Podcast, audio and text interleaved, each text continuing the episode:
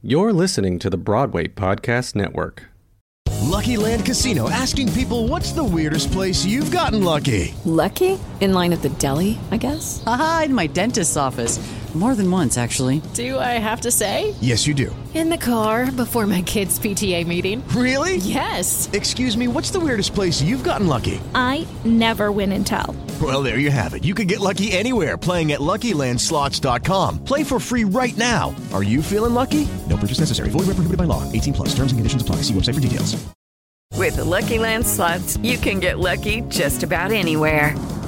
This is your captain speaking. Uh, we've got clear runway and the weather's fine, but we're just going to circle up here a while and uh, get lucky. No, no, nothing like that. It's just these cash prizes add up quick. So I suggest you sit back, keep your tray table upright, and start getting lucky. Play for free at LuckyLandSlots.com. Are you feeling lucky? No purchase necessary. Void where prohibited by law. 18 plus terms and conditions apply. See website for details.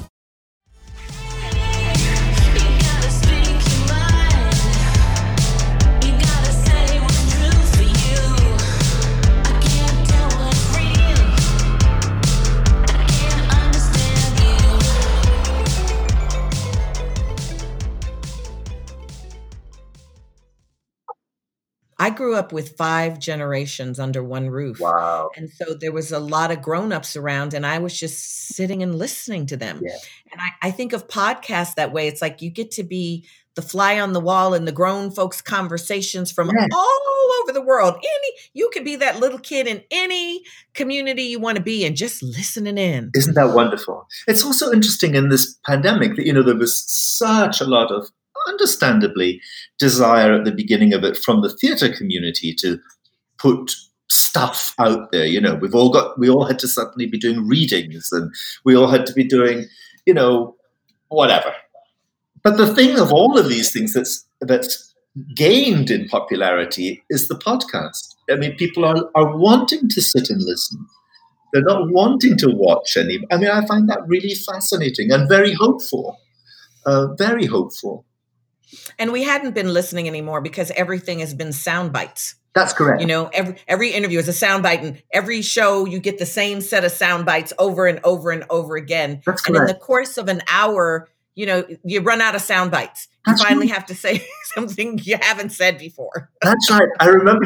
I remember doing. Uh, I think it was when we were doing Sweeney Todd on Broadway, and David Loud, who I think would have been in Merrily We Roll Along with He was, yes, he was. He, yes. David was the musical director, and one day he somebody asked him something about me, and he said, "Oh, John doesn't speak in thoughts or even sentences. He speaks in paragraphs." and what his meaning was, unafraid of words, right? You know, like not wanting to do. You know, you know, we listen to sentences now as as people who love words because why Mm. we be in the theatre? And they're not even complete sentences anymore. People don't even finish their thoughts anymore. Mm. And and as people, and you must have seen this with actors on stage with you, what's happened is that instead of people listening to each other, they're thinking, what oh, what can I say next? If Mhm. you just listen, you'll know what to say next. And I'm sure you've sat opposite an actor on stage and thought, you're not listening to a word that's coming out of my mouth because you're busy thinking about your next intention. And it, that's a, there's a sadness in that too, that we're not listening to each other enough. But maybe, maybe the, one of the good things of this time is that we'll regain some of that. I pray. Maybe so. I, I also say that when you're working with an actor who is that present with you and listening and responding, for me as an actor, they give me my performance. I just put my attention on them and just being with them. The per- the performance is happening. I'm with them. Right. That is what acting is. It is about listening and responding. Exactly. It's so. And I love what Judi Dench says that the hardest thing about acting is to realize how easy it is. And she doesn't mm-hmm. mean simple. She means you know that it's we can we all do. It's natural to us all all the time. We just have to make more greater access to ourselves in, in that the greater vulnerability of ourselves. People are afraid of their vulnerability. Well, it's kind of trained out of us. I'm I'm I'm reading this book Sand Talk and he's talking about how kids learn so much in the first 6 years because they're Mhm. curious and they're and then we put them in a school and Yeah. they're in an institution that trains all of that curiosity out of them. Yeah.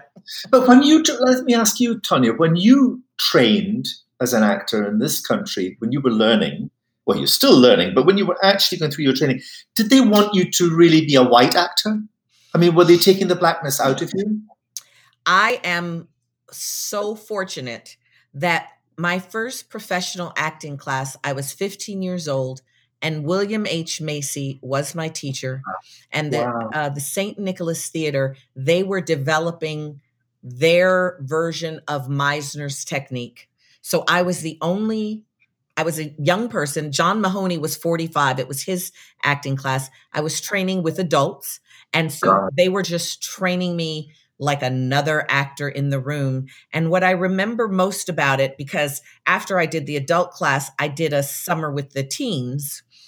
And they would always put me with the person who had something obviously wrong with them because they knew I had been trained enough that I was going to tell the truth that all the other mm-hmm. actors were going to be polite and i was you know you you, you got a big mole on your nose you know the repetition you got to say what you see you know i got a big mole yeah. on my nose and i had gotten comfortable enough with the discomfort of other people that it made for good acting from even those other people because when no one's being honest with them then they're sitting in the tension of I know they're thinking it, I know they're feeling it. And so it, it's just a fake thing for everybody. Sure, sure, sure, sure. Mind you, you've never been afraid of telling the truth.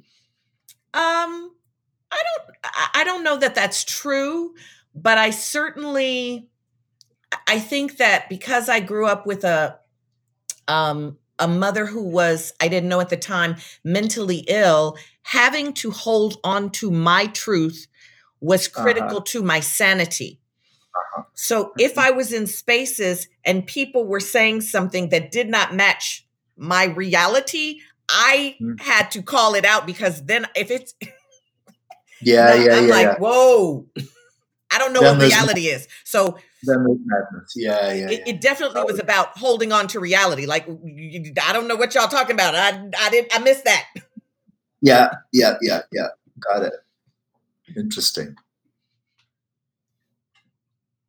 Yes, I, I, my father was uh, an, an, alcoholic, and I, I, a dear man, but uh, but things could get very, very out of control, and I, you know, I would take control of the family. Uh, I was an only child, and I would take control of them and parent them really, and and in so many ways, I'm so grateful because that gave me my job. I mean, that gave me the training to be the daddy in the room. Now, I've spent my career trying to let go of being the daddy in the room in order to let everybody else into the room. Uh, and that's a life journey.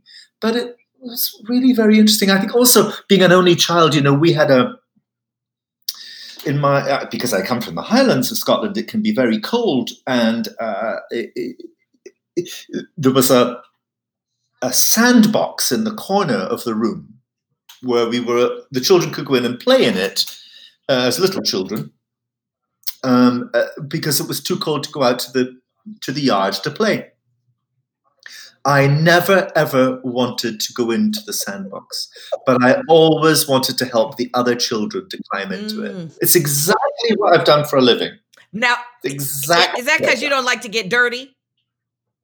No, it was because I think because I at that point in my life didn't really know how to play being an only child and also i was the eldest of 17 cousins and we all lived within three streets of each other and i was like seven years older than any of mm. them you know there was a seven year gap after me so i kind of looked after all of them and i took care of their playing and i taught some of them how to read and i you know i i was the big brother, if you like, but big cousin to all of them. So I didn't allow myself the playing. And even I have some little black and white photographs of myself as a child with other cousins and children on the beach. And they'd all be in, they're all in one part of the, of the photograph building a sandcastle. And I'm over here on the on the way to the to the right of them building my own mm. sandcastle. So it was in me from the beginning to be on the outside Did you in. get to like for me because I'm also the oldest of all the cousins because my mother had me when she was 14. So her uh, brothers and sisters had to grow up and become adults before they had kids. So I'm also older, but that also meant that when they were playing cards and they needed a fourth, I, you know, at 8 years old, I'm the fourth. So I Sure. was doing all these Sure. playing these games with them. Did you have stuff like that? Sure. Yes, I did. I was, and I was always with the grown-ups, and I was able from a very small age to have, I hope not pretentious ones or inappropriate ones, but to have grown-up conversations. I, I, I always was, I, and I never found it frightening to talk in public or anything like that. I was always able and very comfortable with. Um, almost, I mean, none of them were, they certainly none of them were intellectuals, but comfortable with having difficult conversations with them. Uh, you know, I had a very uh, powerful grandmother. I mean, I- no, I say powerful. She was very important in my life and always listened to me. Maybe because she knew I was al- wasn't always being listened to, and uh, in a very caring way. And I, I, I still think of her a lot. I, I learned a lot from her ability to listen. Now you said that the Scots were shipped off away from the Highlands. So how'd your family get back? Well, my the Scottish part of my family didn't leave. Um, my but my name, of course, is Irish. Doyle is an Irish name. It's the name of the Irish Parliament, and uh, the Dáil. And my great grandfather on my father's side of the family um, was the youngest. He, he was the youngest of fourteen children, so that can tell you which side of the church they were on and he was from County Wicklow in the south of Ireland, which is incredibly beautiful. And he ran away to sea as a stowaway on a ship when he was 11. Never went back to Ireland. I know. But you know, the people were running away Right, from yeah. poverty, weren't they? I mean, and uh, if you if, if your parents couldn't afford to bring you up, you your uh, their your auntie brought you up or something. And so he ran away, never went back, and that was the beginning of the Doyle side of the family in Scotland. My mother's side of the family actually come from Norway. Uh, so the, they came in through the very top of Scotland, through uh, through Caithness, which is the most northerly county of, of Scotland. They came in from there. So a, a very interesting Celtic mix. It's not only Scots, you know. It's it's kind of the Mm, but it's Northlands by living, lived Northlands. Like the Native Americans often say, the bloodline doesn't really matter to be indigenous. It's lived lived experience. So your Scots lived experience because you've got the Norway blood and the Irish Correct. blood coming to Scotland and having That's the right. lived experience of that culture. That's correct. And and an experience of living in an environment that was extra. You know, you've been there. It's extraordinarily beautiful. And I didn't know didn't know that at the time. I mean, I couldn't wait to get out, of course. But but I I go home now, and it's that's home. Th- That and not all of Scotland, not Glasgow, not Edinburgh, but that bit up there amongst the mountains and the lochs, the lakes. Um, it, it is so it's so in my soul it's so home to me and it's very interesting that my even my the, the nature of the circle and the nature of the figure of eight are part of our dancing right the figure of eight reflects water of course you know it's a water movement and the, the whole celtic notion of in my beginning is my end uh, you know, you you end where you began. You, s- you, Mhm. It's cyclical, right? Stone circles that we have up there. Um, now, my staging of my work is always cyclical. If you were in a play for me, you would find that you were walking in a s- in a figure of eight shape to get to place, not in a straight line, and you would find that the image that I start with is usually Mm. the image that I end with. And, and so there's something Scottish in my work. And an audience isn't going to know that.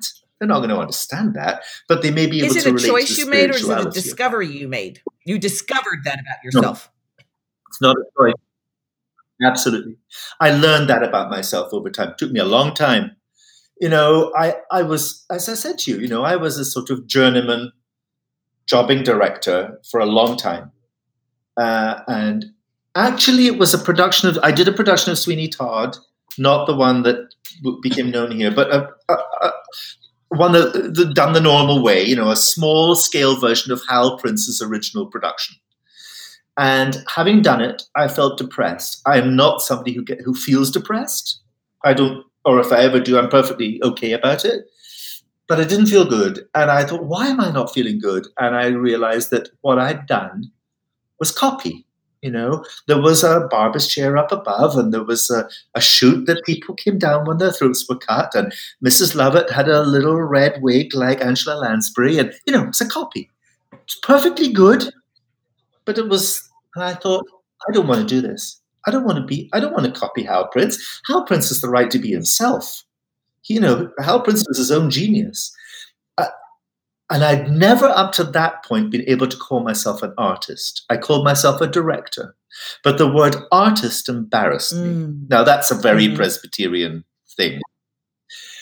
And I started almost after 20 years of directing shows and plays, I, I, I went back to the beginning. I spent a little bit of time in Moscow at the Moscow Art Theater. And I really took time to look at my work and to look at what I was trying to say with my work. Not just putting things on, not just putting it up there, but what was I trying to say? And that led to my demand always for longer rehearsal periods than I used to have, for uh, collaborations in the room that uh, were challenging to me as well as making me feel comfortable, all sorts of things. And that was the beginning of the second half of my career. And at that mm. point, I could start calling myself an artist. I, I saw that, oh, no, your, John, your need to begin and end that way is okay. It's not wrong. It's who you are and bring yourself to the storytelling. Always remembering as a director that you were telling somebody else's story. When I did The Color Purple, my job, my primary job was to honor Alice Walker, right? That's why I was in the room uh, if I could help everybody else to honor their parts of themselves that led to the communal honoring of Alice Walker, then that's wonderful. And I think that's probably what happened. Um, but but I, I could only do that by being me. Lucky Land Casino asking people what's the weirdest place you've gotten lucky? Lucky? In line at the deli, I guess? Aha, in my dentist's office. More than once, actually. Do I have to say? Yes, you do. In the car before my kids' PTA meeting. Really? Yes. Excuse me, what's the weirdest place you've gotten lucky? I never win and tell. Well, there you have it. You can get lucky anywhere playing at LuckyLandSlots.com. Play for free right now. Are you feeling lucky? No purchase necessary. Void where prohibited by law. 18 plus. Terms and conditions apply. See website for details. Lucky Land Casino asking people, "What's the weirdest place you've gotten lucky?" Lucky? In line at the deli, I guess. Aha, in my dentist's office. More than once, actually. Do I have to say? Yes, you do. In the car before my kids' PTA meeting. Really? Yes. Excuse me, what's the weirdest place you've gotten lucky? I never win and tell. Well, there you have it. You can get lucky anywhere playing at LuckyLandSlots.com. Play for free right now. Are you feeling lucky? No purchase necessary. Void where prohibited by law. 18 plus. Terms and conditions apply. See website for details.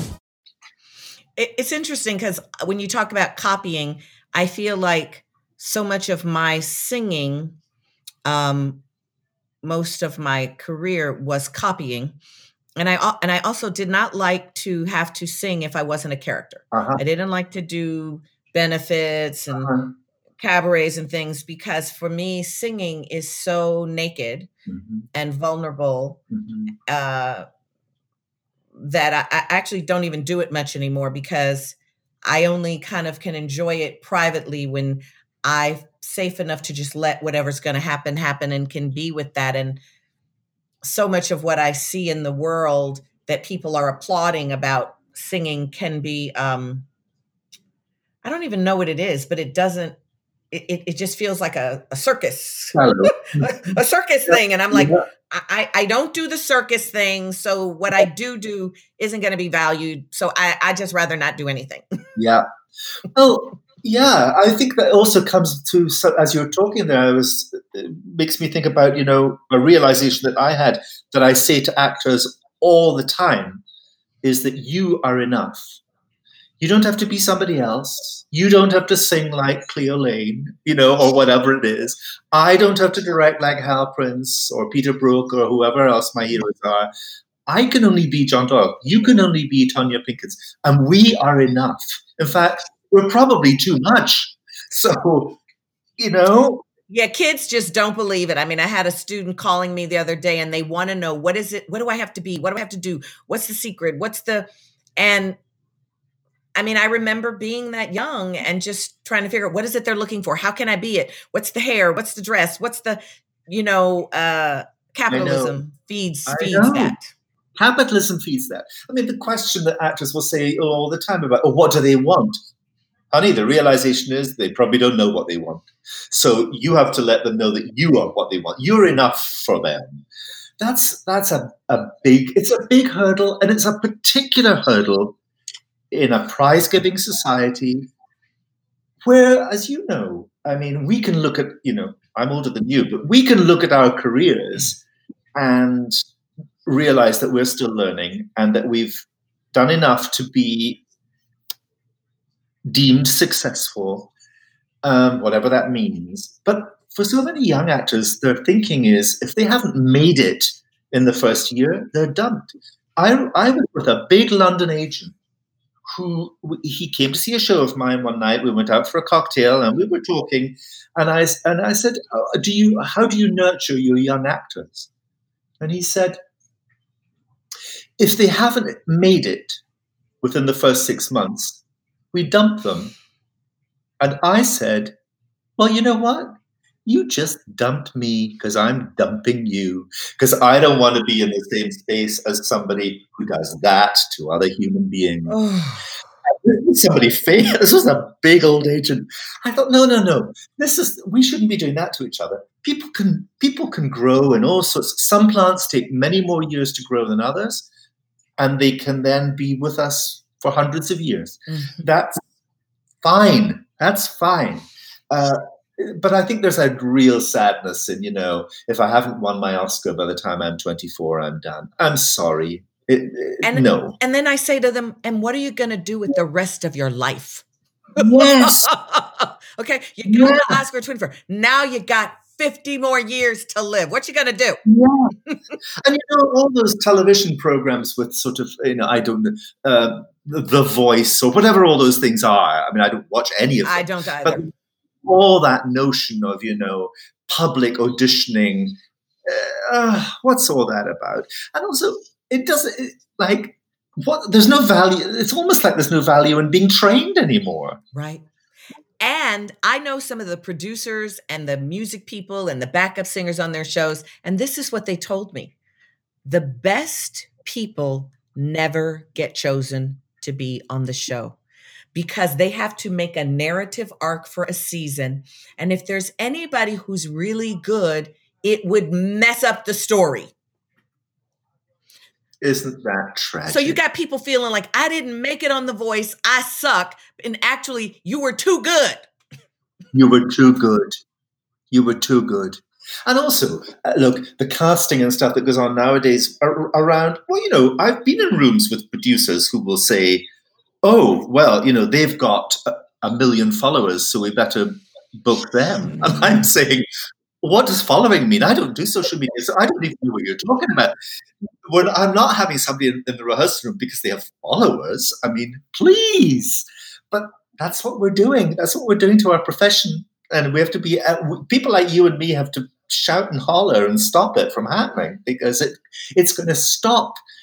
It's going to stop craft and it's going to stop class. And that would be very sad. It has been so lovely talking to you. I could talk to you forever.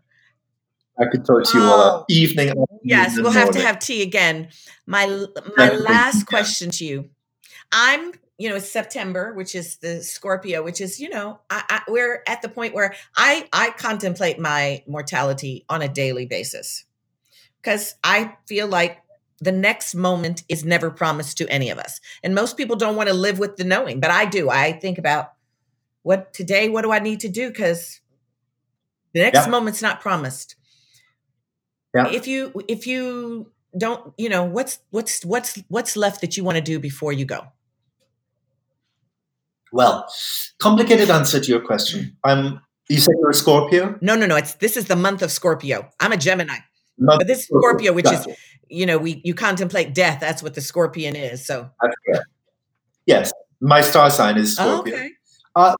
I I had an interesting experience that happened to me for no five years ago now. Uh, I have a, a relatively controllable heart condition, but I was misdiagnosed with a, a medication that slowed my heart down too much, and I uh, came into John F. Kennedy Airport, and my husband was with me. He would testify, and I dropped dead. And I actually died four times in succession. And I've no worry about telling you this because I think it's important to share these things.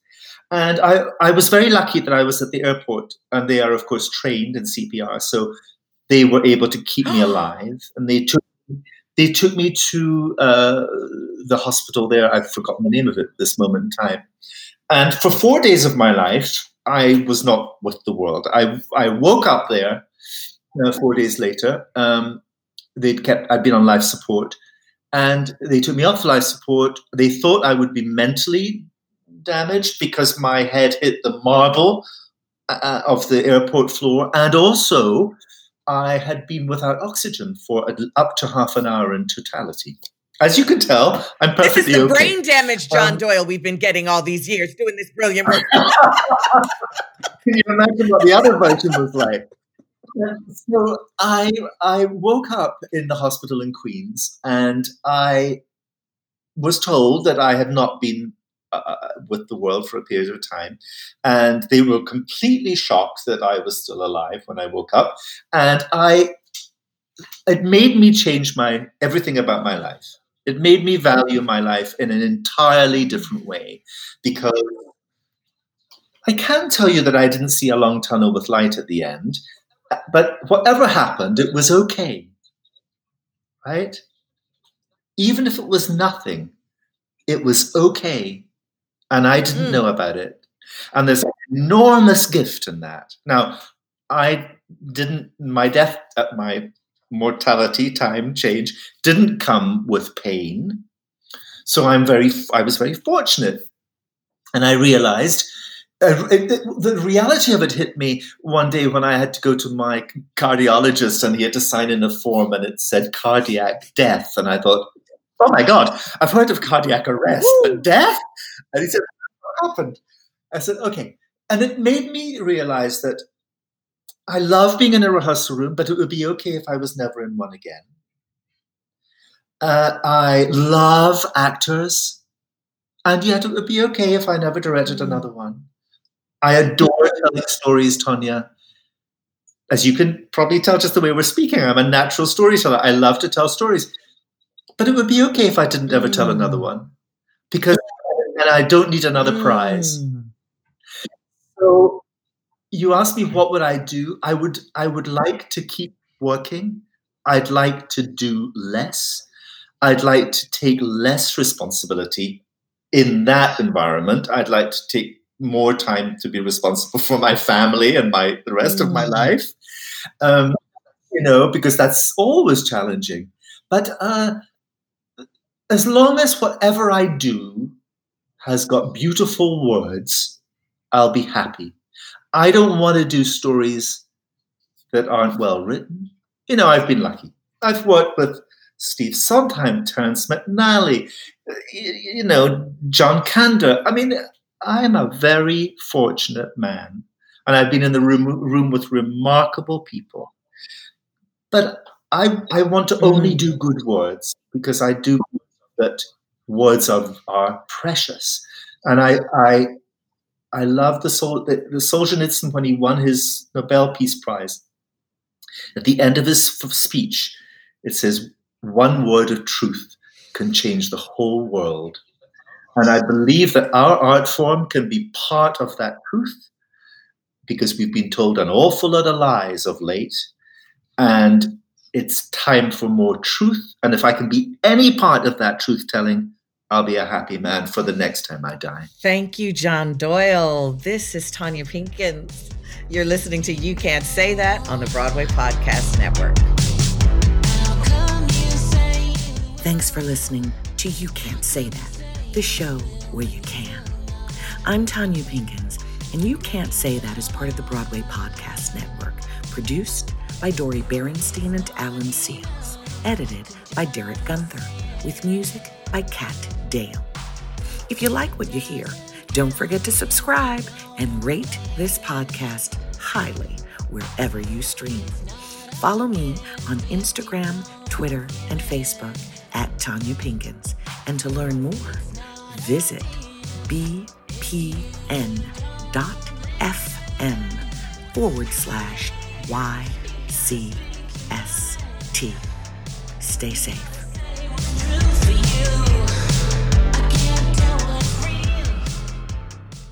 You is kind. You is smart. You is important. You is dead. Tonya Pinkins' horror film, Red Pill, brings African American perspective to progressive movement. We are a majority in this country, and we're going to win the election. Do you know what the red pill is? A red pill is someone who infiltrates a group and then destroys them from the inside. This place is spooky. Some people like to live dangerously. Gas, why are you so jumpy tonight? You know what, guys? I'm gonna go back tomorrow. Did you hear about the creature woman that attacked a father and son hunting down here? I don't see the case. This place creeps me out. Think we should call the sheriff's office.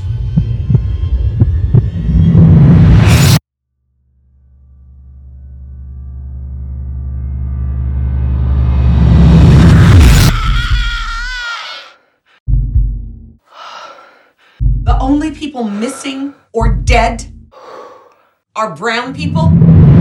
They're after all of us. What do we do, Amelia? We die. But we take some of them with us. Hey, it's Leslie Odom Jr. here on the Broadway Podcast Network to tell you about the Rise Theater Directory, a program of Maestra Music. Rise is a national online resource designed to connect and empower backstage and administrative and creative theater professionals from underrepresented backgrounds. If you work or aspire to work in the theater community, this can help you find your next project. And if you hire theater professionals, search the Rise Theater Directory to find your next team. Create your profile now and get more information by visiting risetheatre.org. That's theater with an R E R I S E T H E A T R E dot org because only together we rise. Hello, it is Ryan, and I was on a flight the other day playing one of my favorite social spin slot games on chumbacasino.com. I looked over the person sitting next to me, and you know what they were doing? They were also playing Chumba Casino. Coincidence? I think not. Everybody's loving having fun with it. Chumba Casino is home to hundreds of casino style games that you can play for free anytime, anywhere, even at 30,000 feet. So sign up now at chumbacasino.com to claim your free welcome bonus. That's chumbacasino.com and live the Chumba life. No purchase necessary. VGW Void prohibited by law. See terms and conditions. 18 plus.